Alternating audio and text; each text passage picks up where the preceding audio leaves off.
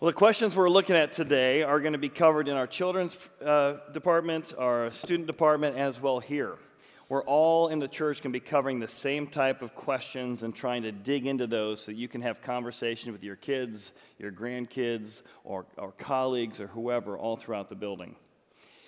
I have a good friend of mine who I've been getting to know over last year. And as we be uh, chatting together, he would just share that there are these idiot Christians who believe stuff like the Bible's true and that God exists. He would tell me about these insurmountable problems, like the problem of evil, that make a good God totally irrelevant and implausible to believe.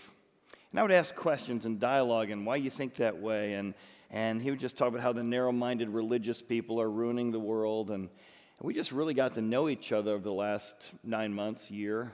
But about nine months into our friendship, he finally started asking me some questions. Like, what do you do for a living?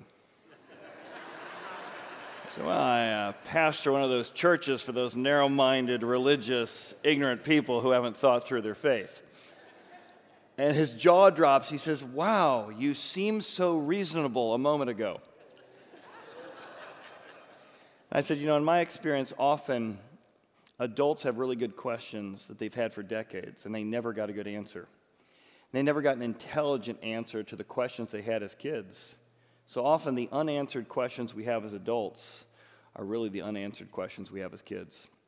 So that's what we're going to look at today in our series. And if you want to join us again in asking some questions at the end of the, the day today, you can text to 22333 H Church 300 do any follow up question, any uh, totally different question that you'd like us to answer in this series. So feel free anytime during the message to text that to be included in the series for the next couple days. But that's our premise of the whole series. Our unanswered questions as adults began as unanswered questions as kids. And my hope is to show you that these insurmountable questions have logical, plausible, and even thoughtful answers. And whether you're asking the question whether your friends are asking the question, whether your kids are asking the question, your grandkids, how can we begin to be thoughtful in the way we respond to the great questions around us? So, we begin today, we've grouped all the different questions that we received into the category of that relating somewhat to who God is today. So, we'll go through a series of questions and see what really are some answers. The first one's probably the most challenging. Question number one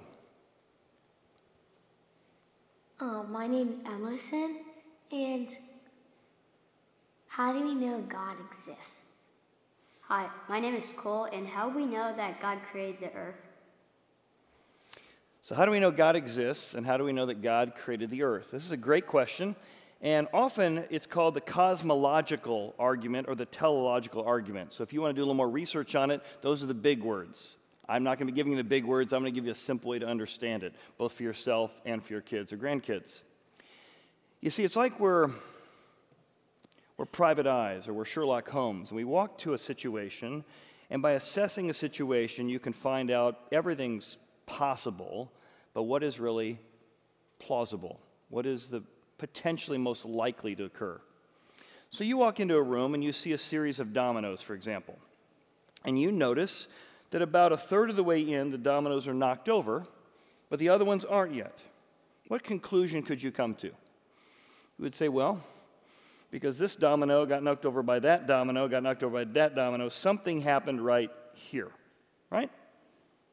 And you realize, because of the first law of thermodynamics, that energy and matter can't be created, that the dominoes couldn't have created the energy to knock themselves over. So you would conclude something outside of the dominoes had to step in and cause this to happen, right? Now, it might be a cat knocked him over. It might be the bass from the drum knocked it over this morning. It might be the wind. But you would conclude that something outside of the game itself knocked it over. Now, in the same way, if we know that matter and energy cannot be created or destroyed, Yet we live in a universe with matter and energy that was created. Something outside of the actual creation has to exist to have started the process. So that's the first thing that philosophers use in discussing that there must be something outside of us, that whatever God is, he is outside of the creation itself. Now, immediately, this is different from, say, pantheism or Hinduism that believe that God is outside the world but also in the world. It's a very unique idea that there had to be something that started this. Also, the idea that if you believe you have free choice, oh, there we go, outside force. if you believe you have free choice, meaning you're not just controlled by your DNA, your genetics, and your chemistry, your chemistry and your genetics can lean you in one direction, but you have the ability to overcome your genetics, overcome your chemistry. You're accessing something that's free from just genetics and chemicals. A plant, right, is restricted to be a plant. But if you can say, no, I have access to freedom, I can occasionally make free decisions that you're accessing something outside of the creation itself. And that idea is that free choice came from something that's free from the creation around us. So, free choice is an argument that there is some kind of source of freedom that comes from outside of creation.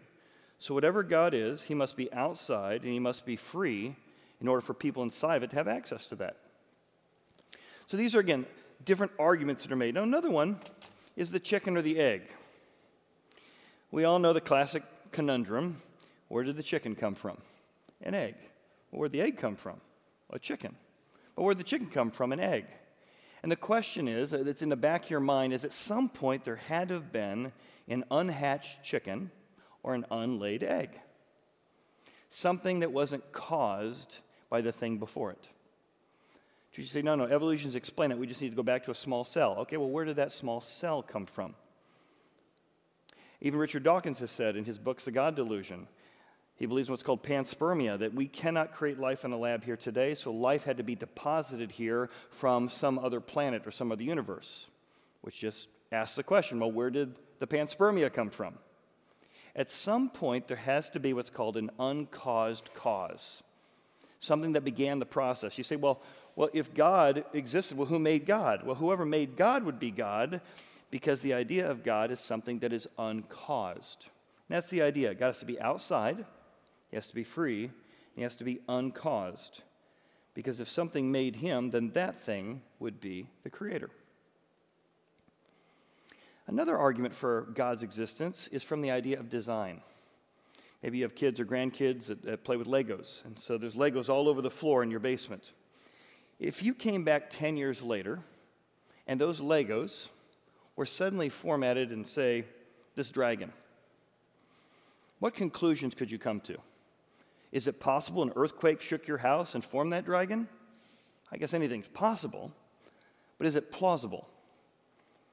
When you look at the colors, the frame, the sorting of the colors, the design, the engineering of how the pieces go together, you would say, no, no, no. While it's possible it could have put itself together, it's much more plausible that this came from an artist. Look at the way the colors are sorted. It came from an engineer who thought about how to have the weight distribution hold the whole thing. And it came from a mind. Somebody had to have a vision in their mind of what a dragon is, and the mind of the dragon had to be the shape by which the artist put it together. This is the idea that when you look at your own body, for example, if I had a camera up here, you might say, well, that camera created itself. You'd say, no, somebody made that. And yet, your eyes are the greatest camera that even exists. Even Charles Darwin struggled with whether or not the human eye could have just made itself. Your ears are the greatest microphone that's ever been designed, with all the little bitty bones that make that eardrum move back and forth. Your mouth is one of the greatest speaker systems that's ever been created. Yet, if I told you to look at these speakers or look at these microphones, you'd say, well, of course it didn't make itself. Well, in the same way, when you look at your heart, your blood system, the idea that when you see something, it takes that image, flips it upside down, turns into electrical current, and, and pumps it up to a supercomputer sitting in, in your skull. You would say, obviously, there had to be a mind at work, an artist at work, and in the same way, it had to be an engineer. It's this idea that we know God exists because of what we can observe in the creation around us. It must be an artist. Because of the color and the artistry, we see engineering all around us that requires a mind and there must be a mind involved in order to create something that is so mindful. There's also an argument for goodness. You ever had your kids, or you've said to somebody, that's not fair, or you shouldn't act like that? They're not just what your culture teaches you determine what's right and wrong, but there's something over culture that can determine if something's wrong. That even if you grew up in Nazi Germany and you were taught that killing was okay and killing certain people was okay, you'd say, no, even if your culture tells you that, there's still something objectively wrong. That's not right. Where does that objective goodness come from? That transcends time, it transcends space, it transcends culture. Where does that standard of goodness come from that everyone appeals to? Don't cut in, in line for me. That's not fair. You're appealing as if the other person should know there's a standard of goodness by which they're falling short of. C.S. Lewis, in his book Mere Christianity, takes a lot more time than I just did to show how the standard of goodness, the ought, the should, the fairness that we appeal to, is an argument that there's something outside of our time and space, outside of our creation, that says God is good. So, whoever God is, he has to be uncaused, outside of creation, good, an artist, an engineer, and have a mind. In fact, the Bible says it that way the heavens declare the glory of God, and the firmament, the atmosphere, the things you can observe show his handiwork. There's evidence all around us that he made the world. If we take a moment and look and think and observe, think about not just what's possible, but what is the most probable. All right, let's move to question number two. What's question number two got for us today?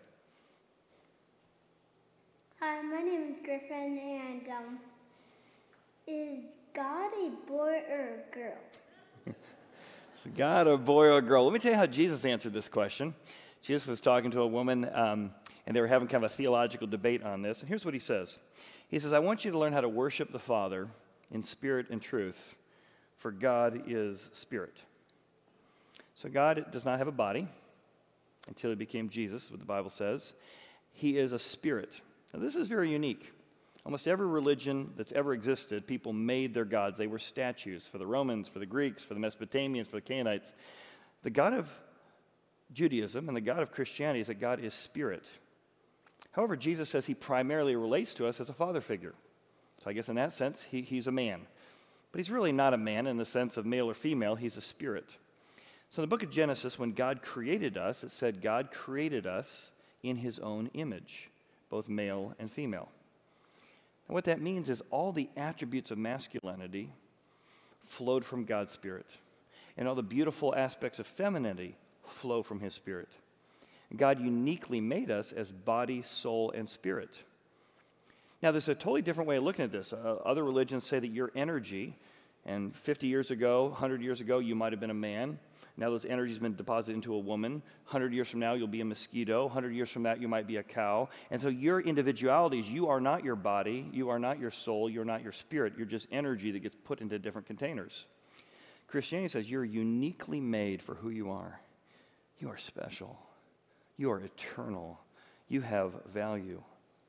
And God made you very unique. And so your, your, your sexuality is a gift from God, and it flows from the very nature of God. But Jesus even likened that when he was looking at his town, Jerusalem, he said, I feel like a mother hen. I just want to wrap my arms around you like chicks and protect you. Again, affirming that the femininity, the motherly instinct, the fatherly instincts all flow from the same God, a God who is spirit. Now, it's interesting because if you study history, there's a general by the name of Pompey and he's coming in around 60, 70 BC, and he's going to obliterate Jerusalem. But in doing so, he cannot believe how devoted and courageous they are. And for a Roman general to think you're courageous, that's saying something. And he's used to Zeus and Demeter and all the other gods and Jupiter and Saturn and the names they had for the Greek gods. He cannot wait to barge into the temple and see what kind of a God, what kind of a statue the Jews must have that in, inspired such strength and such courage he comes into the temple covered with gold, and even as they're being besieged by the Romans, they're still operating and doing their worship services. He wanders around, no statues anywhere. And Pompey is shell shocked to discover that Judaism and Christianity doesn't have a statue God because if you make your God out of brick or make your God out of wood or make your God, then that God isn't your maker, you're its maker. That God is spirit. And Pompey begins very, very intrigued because he's never heard of a God that's a God of spirit. So this is unique. It's unique from the Greeks, it's un- unique from the Romans. A good God, unlike Zeus, who is good and evil, we have a God who is now spirit. And he's not something that you make. The very opposite. He's the one that made you. All right, let's look at our next question. Question number three. Hi, my name is Emerson. I wonder why I would have to always obey my parents when I don't think it's fair. My name is Noah, and I wonder why me and my brother like do different things. Like I went to golf tonight, and he went to soccer. Couple questions in there. So, number one, first question she said is, you know, I don't think it's fair. So, notice again the appealing to it's not fair. We should know what fair is. And I don't think it's fair that I, I should have somebody else tell me what to do. So, notice again, there's that standard of fairness that we all appeal to. And God says that idea, whenever you say that's not fair or it should be a certain way, you're tying into an attribute of God. book of Romans says there's no partiality in God, He is fair. And when you appeal to that standard, you recognize that He's written on your hearts this desire for fairness. That's where fairness comes from. Now, to her question, why do we have to put up with parents telling us what to do? Because God gave us parents to teach us that we're people under authority. And the world doesn't revolve around us. And we need to learn this as kids, we need to learn this as adults. When you try and be your own authority, it causes trouble. In fact, you don't break the law of gravity, you discover the law of gravity. Right?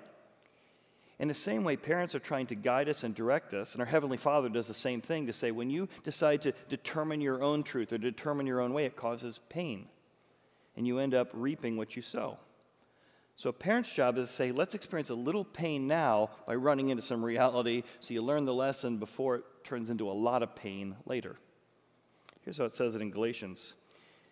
This is so reap principle that's designed into the universe. And as parents, our job is to help our kids learn how to sow well, but also reap well. And when it's a bad sowing of a bad decision, to reap some pain to learn the lesson. He says, Don't grow weary in doing good.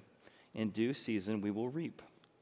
So, part of the role of parents is to guide and direct, teach us how to be people under authority, and also teach us how to reap what we sow when the consequences are small. Now, the last question there is why does my brother like golf and I like tennis? I think it's back to the idea that we're made in God's image. It says in Psalms, it says that we are fearfully and wonderfully made. Marvelous are your works, and my soul knows that very well. And this Christian idea that you are an eternal individual that is individually made by God is why some of us will have certain passions, certain interests, and certain personalities. God wants you to find that your full purpose is discovering what you are made to be, and there's no other version of you that will ever exist in all of the world, in all of history. And because of that, you have purpose and meaning. And this is so unique. This is different from the Hindu view of personality, it's different from the pantheistic view of personality. That you will exist in heaven, we'll get to this in a few weeks, with a real body in heaven, not energy, but a real body. You'll be put back together, body, soul, and spirit, in eternity. There is no other religion that even makes claims like this. You're an eternal being that will spend eternity, and God wants to spend eternity with you. That's one of the reasons we're so unique, because we're made by a very unique and individualistic God. So, what do we learn here from that? Well, we think we learn that God, in the same way He created us to be parents, He's a parent. He's trying to teach us how to be people under authority, and He's made us very individual. We are very loved. He didn't just crank us out individual doing two things at once. Because God has a very unique fingerprint on each one of us. We're not just some cog in a wheel. That's how individualistically crafted we are. All right, question number four. What's our next question for the day? Hi, my name is Natalie. Why does God create people if they know they're going to do bad or evil stuff? Mm-hmm. Good question, man. I've thought that, haven't you? God could make us do the right thing. So, in one sense, God knows that the benefits of free choice, having a real relationship, not a forced relationship, not a robotic relationship. The risk of free choice is worth the downside of what we do wrong. And God, knowing we're going to do something wrong, He's already created the solution to forgive us and to fix the final problem. But here's an easier way to say it. If I was talking to her directly, I would say, Why did your parents have kids? Did they not know anyone who has kids? Have you not talked to anyone who has kids? They make your life kind of complicated, sometimes miserable. They're very selfish. They tell you that your whole schedule gets changed, all your comfort gets gone. Like, if you talk to anyone who's ever been a parent, they would say, you know, my kids rebel, they lie, they disobey, they're selfish, they want their own way. And yet, your parents chose to have you. What is wrong with your parents? What's wrong with my parents? What's wrong with me as a parent? the desire to love and to expand your love and to share your love and to work with and guide with somebody who goes the wrong way, you wanted to share that love. And the same thing's true of God. To which you say, yeah, but God could make it so we don't. That's right, but God knew that the benefits of free choice, choosing to love one another, offset the robotic relationship, of Him making us do it. We might say, I don't think it's worth the risk. But it's the difference between a real relationship and having a relationship with your smartphone. Oh, you can ask it questions, it'll respond to you, but it's not a real relationship. And back to the idea that the God of the Bible isn't like the God of the Greeks and Romans, that's good and evil. They struggle with evil and they lust and they have revenge. The God of the Bible is always good, and evil is the absence of good. We'll talk about more of that next week. So James says, when you're tempted, when you give in to do the wrong thing, don't think that God made you do it. You weren't tempted by God, for God is never evil, nor does he tempt anyone. Each one of us gets tempted when something that's broken in us gets enticed away by our own desires. But again, even in that, God knew we would rebel, but just like your parents had you, they wanted to guide you, forgive you, teach you. And in God's case, He had a final solution, forgiving us with Jesus on the cross and ultimately fixing all that's broken in our hearts in eternity, which we'll talk about in a few weeks. That's question four. All right, question number five. What's our next question? Hi, my name is Noah, and sometimes my dad tells me that we might be able to do this, and I get my hopes up, and sometimes we get to do it and it's not as fun as I thought, or we, we don't get to do it and I get kind of upset. I'm wondering why that does happen. Why does that happen? Why are things that are supposed to be so much fun turn out not to be as fun as we thought? You know, when my kids were little, uh, they would get all kinds of toys, and so we had a, a stuffed animal box, and Sierra, we told her she could only have a 100 stuffed animals. A hundred! She could barely reduce it down to 100.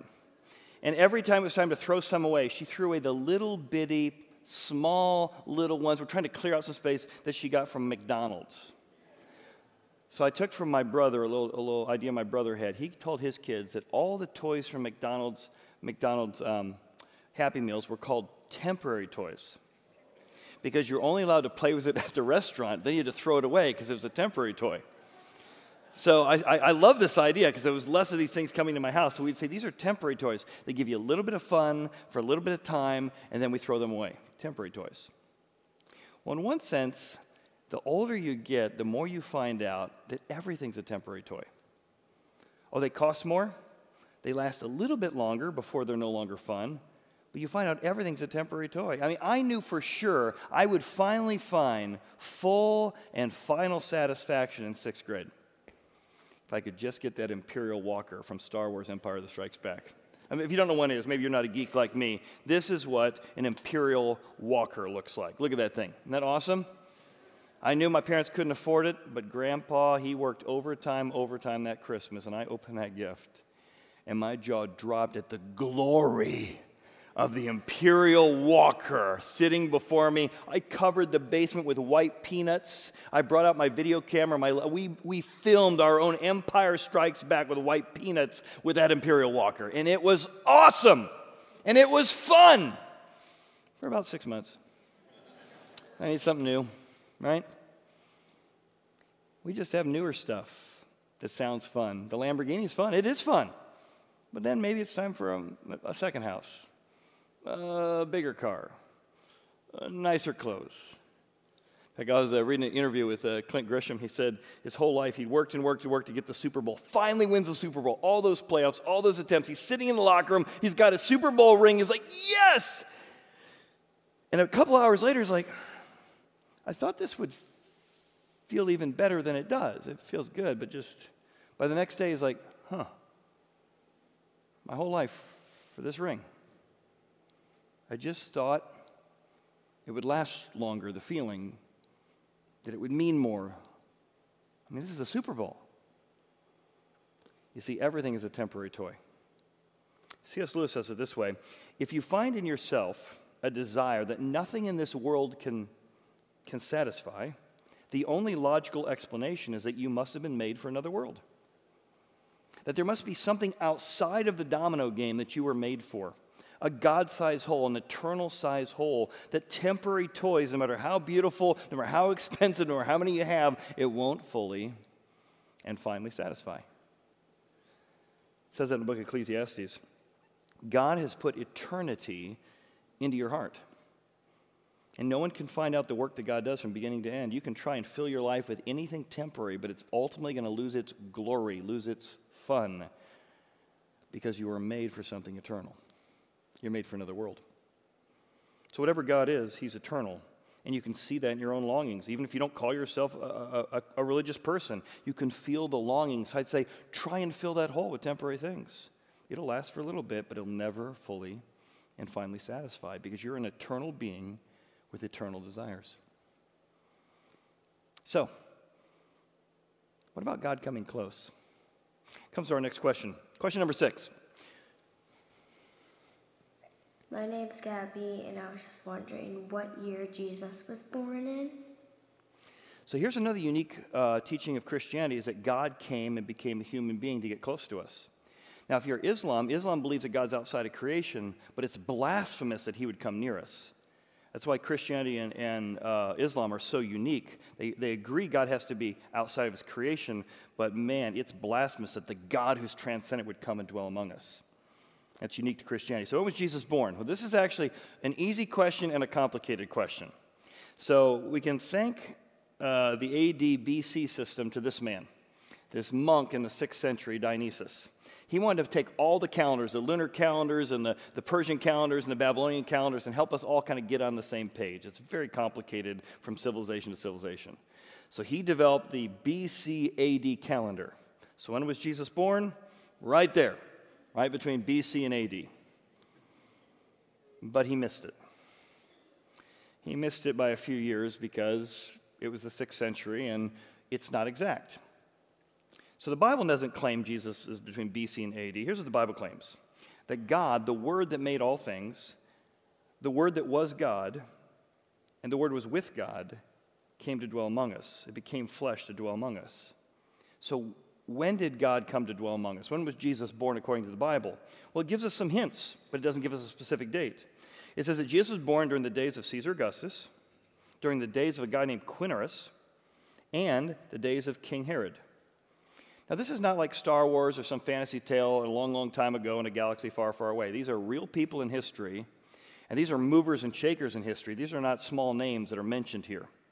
And so we have tons of archaeological evidence for all three of these people. When did Caesar Augustus live? When did Quirinius live? And when did Herod the king live? I'll just give you a few of these, and you can download the slides later if you want. Julius Caesar dies in 47 BC. His adopted son, Caesar Augustus, lived until 14 AD. So, sometime before 14 AD, Jesus was born. We have coins with uh, Caesar Augustus's uh, face on it, 19 BC, so we can start tracking the, the lens of when was Jesus born. The inscription, when Caesar gave out a census, we have actual inscriptions of different censuses he's done that date to that time period. We have tombstones. This tombstone is probably the tombstone that archaeologists think of Quirinius. So Quirinius was a real person, lived in a real time. We can carve and date that to figure out the date. And Herod, if you've been in our last series on greenhouse, you can see we had lots of evidence of Herod. But Herod's all over the place. There's Greek inscriptions with his name. There are coins with his uh, name and his emblem on it. There are uh, different pieces carved into the rock. This piece from Masada, as we looked at a few weeks ago, Masada is an actual mighty fortress on the Dead Sea that has Herod all over the place. So you put all those pieces together, and when was Jesus born? Well, somewhere between 6 BC and 4 BC. Because it has to be between the census of Quirinius, mentioned in Luke, and the death of King Herod, and he chases Jesus when he's two years old and trying to kill him. So, if a kid asks you when was Jesus born, BC AD is the specific answer. A little bit more detailed answer somewhere between 4 BC and 6 BC. All right, last question for this morning. And here we find out that God came near. Very unique to Christianity. That God came near, He wants to be close. He wants to not just have us obey Him or know or to know about Him, He wants to know us personally. So He became a person for us. All right, last question. Question number seven, also about Jesus. Hi, my name is Griffin, and does Jesus still have holes in his hands like in heaven? Does Jesus still have the holes in his hand? We'll talk about this in, in about four weeks when we get to heaven, but all of us will be fully restored. We will not have Alzheimer's. We will not have bad knees and bad hips. We will recognize each other. If you can't eat anymore as you're aging, your body gets restored. That's the new hope of the new body. The only person who has scars in heaven is Jesus. The Bible tells us he still has those scars. Uh, the book of John, uh, John's writing in uh, the book of Revelation, he has a vision of heaven. And he says, When I saw Jesus as the lamb in heaven, he looked like a lamb who had been slain. He still had his markings of being slain. But Jesus, after he raised himself from the dead, he appeared to over 500 people at once. We have multiple historic documents from multiple angles to support this idea. And it says that his disciples had questions, they had doubts. Who wouldn't? He says, Guys, here's the evidence. Come look at my hands. Thomas, doubting Thomas, you've heard that phrase. He says, Doubting Thomas, look at my hands. Reach your hand right here, touch it. Put it in my side. I've still got my marking where they put the spear through me. Don't be unbelieving. I want you to believe based on the evidence. We'll get more into that in a few weeks when we talk about the Bible. So, what if we conclude about whoever God is through just general observation, through philosophy, the unique vision of God is he needs to be outside, he needs to be free, he needs to be uncaused, a designer, an artist, an engineer. He's spirit, not an image you make. He's good, not evil. He's a parent and father. He's eternal. He's close. He's real. And the number one thing the Bible describes is He's love.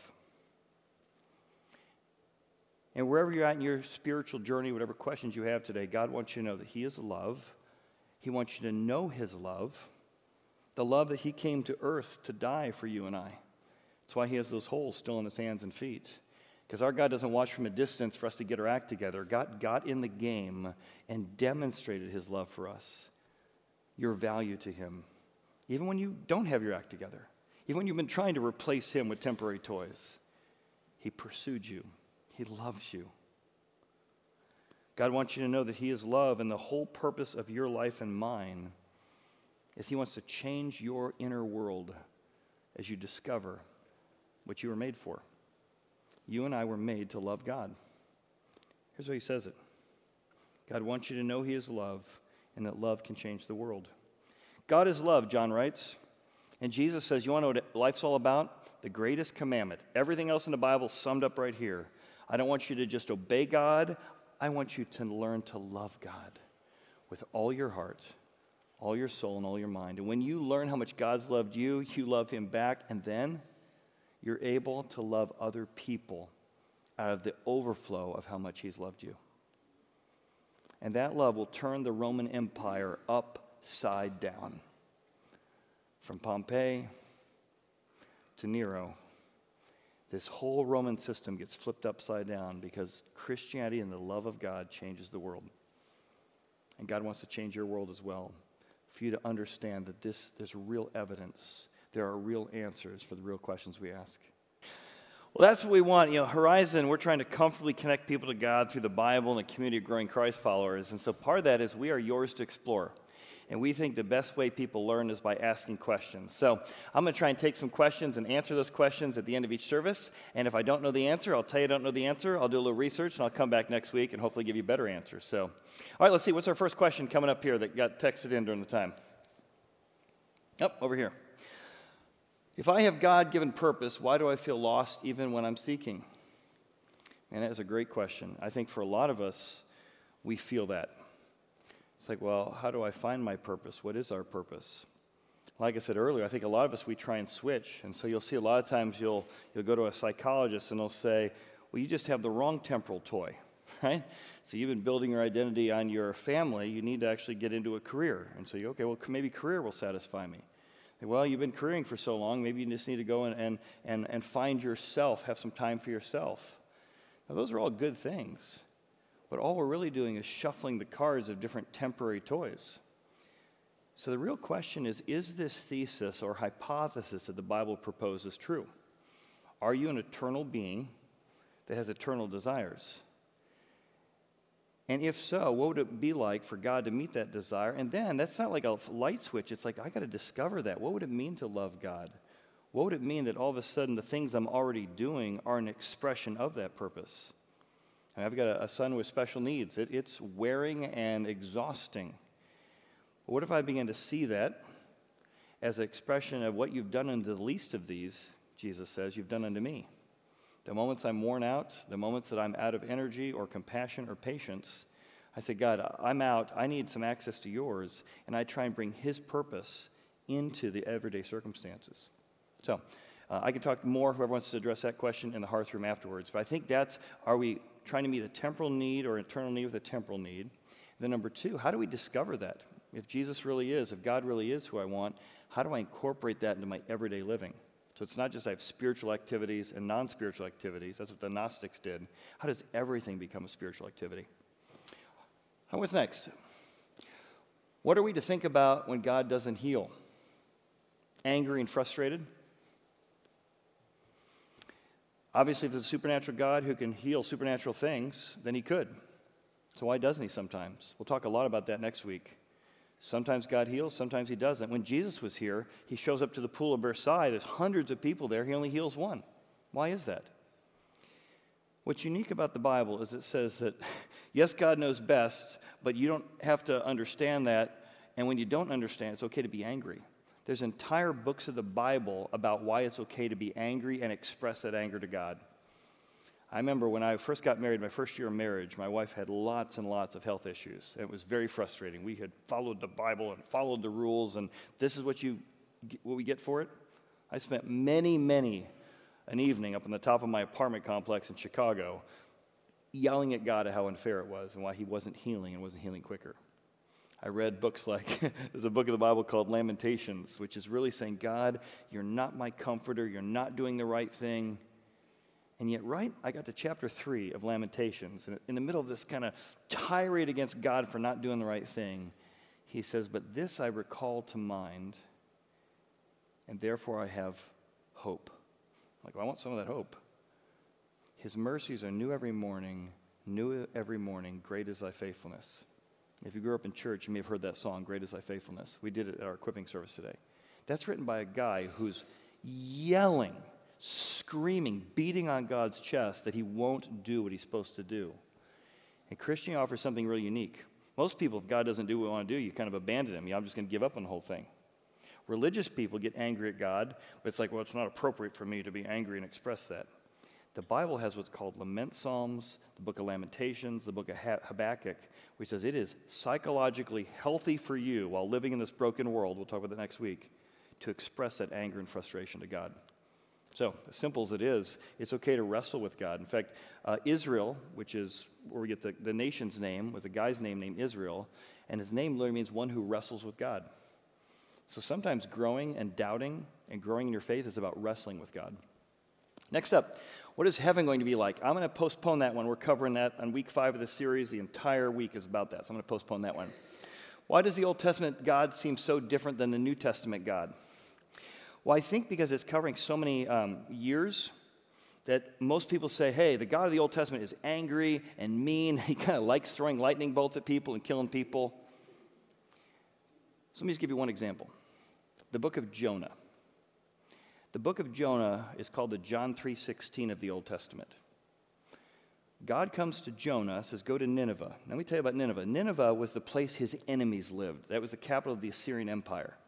The Assyrians had just drug his family, drug his family. Literally, they had meat hooks they would use and drag them across the country. He, his enemies have, have tortured his family. And God says, I want you to go to Nineveh, address their wrongdoing. And Jonah's like, I'm not going to go talk to my enemies. And you get to chapter 4 and you find out why. In chapter 4, he says, I knew it, I knew it, I knew it. If I told them that they were doing what's wrong and I told them you weren't happy with it, I knew you are a gracious and merciful God and you would forgive them. And the Ninevites repent or turn or change or admit they're doing the wrong thing, and God forgives them. So the Bible, sometimes, even in the Old Testament, they struggle with God. Why are you letting good things happen to bad people? But other thing, God, why are you giving so much space for bad people to turn around? So sometimes you only have heard enough of the Old Testament to kind of um, be frustrating. You hear about a couple wars in Joshua or 1 Samuel, but the entire book of Jonah is a God who loves your enemies and wants you to love your enemies more than you love your enemies. All right, see if I got time for one more. I'm out of time. Let me see the last one. If God knows everything and has it all worked out, then what is the point of praying or talking to Him at all? if I can do this in one minute. So I am going to postpone this one next week. I'm going to start this one next week because I don't want to shortchange this one, or I'd be delighted to talk to you in the hearth room afterwards. So, again, thank you for being with us. Thanks for sharing your questions. We'll keep compiling these each week. I want to pray for you, and we'll continue next week. Father, thank you for uh, just a place that we can be honest and real. God, I've beat on your chest many a time, Father, and I just thank you for being my dad and uh, giving me the space to be frustrated. And Father, I just ask for each person on their journey, they would seek you, they would grope for you, and they would find you. And that you would draw near to each person who's genuinely seeking after you this morning. We ask this in Jesus' name. Amen. We see you next week. We're going to cover pain, evil, and suffering primarily next week. Thanks for being here.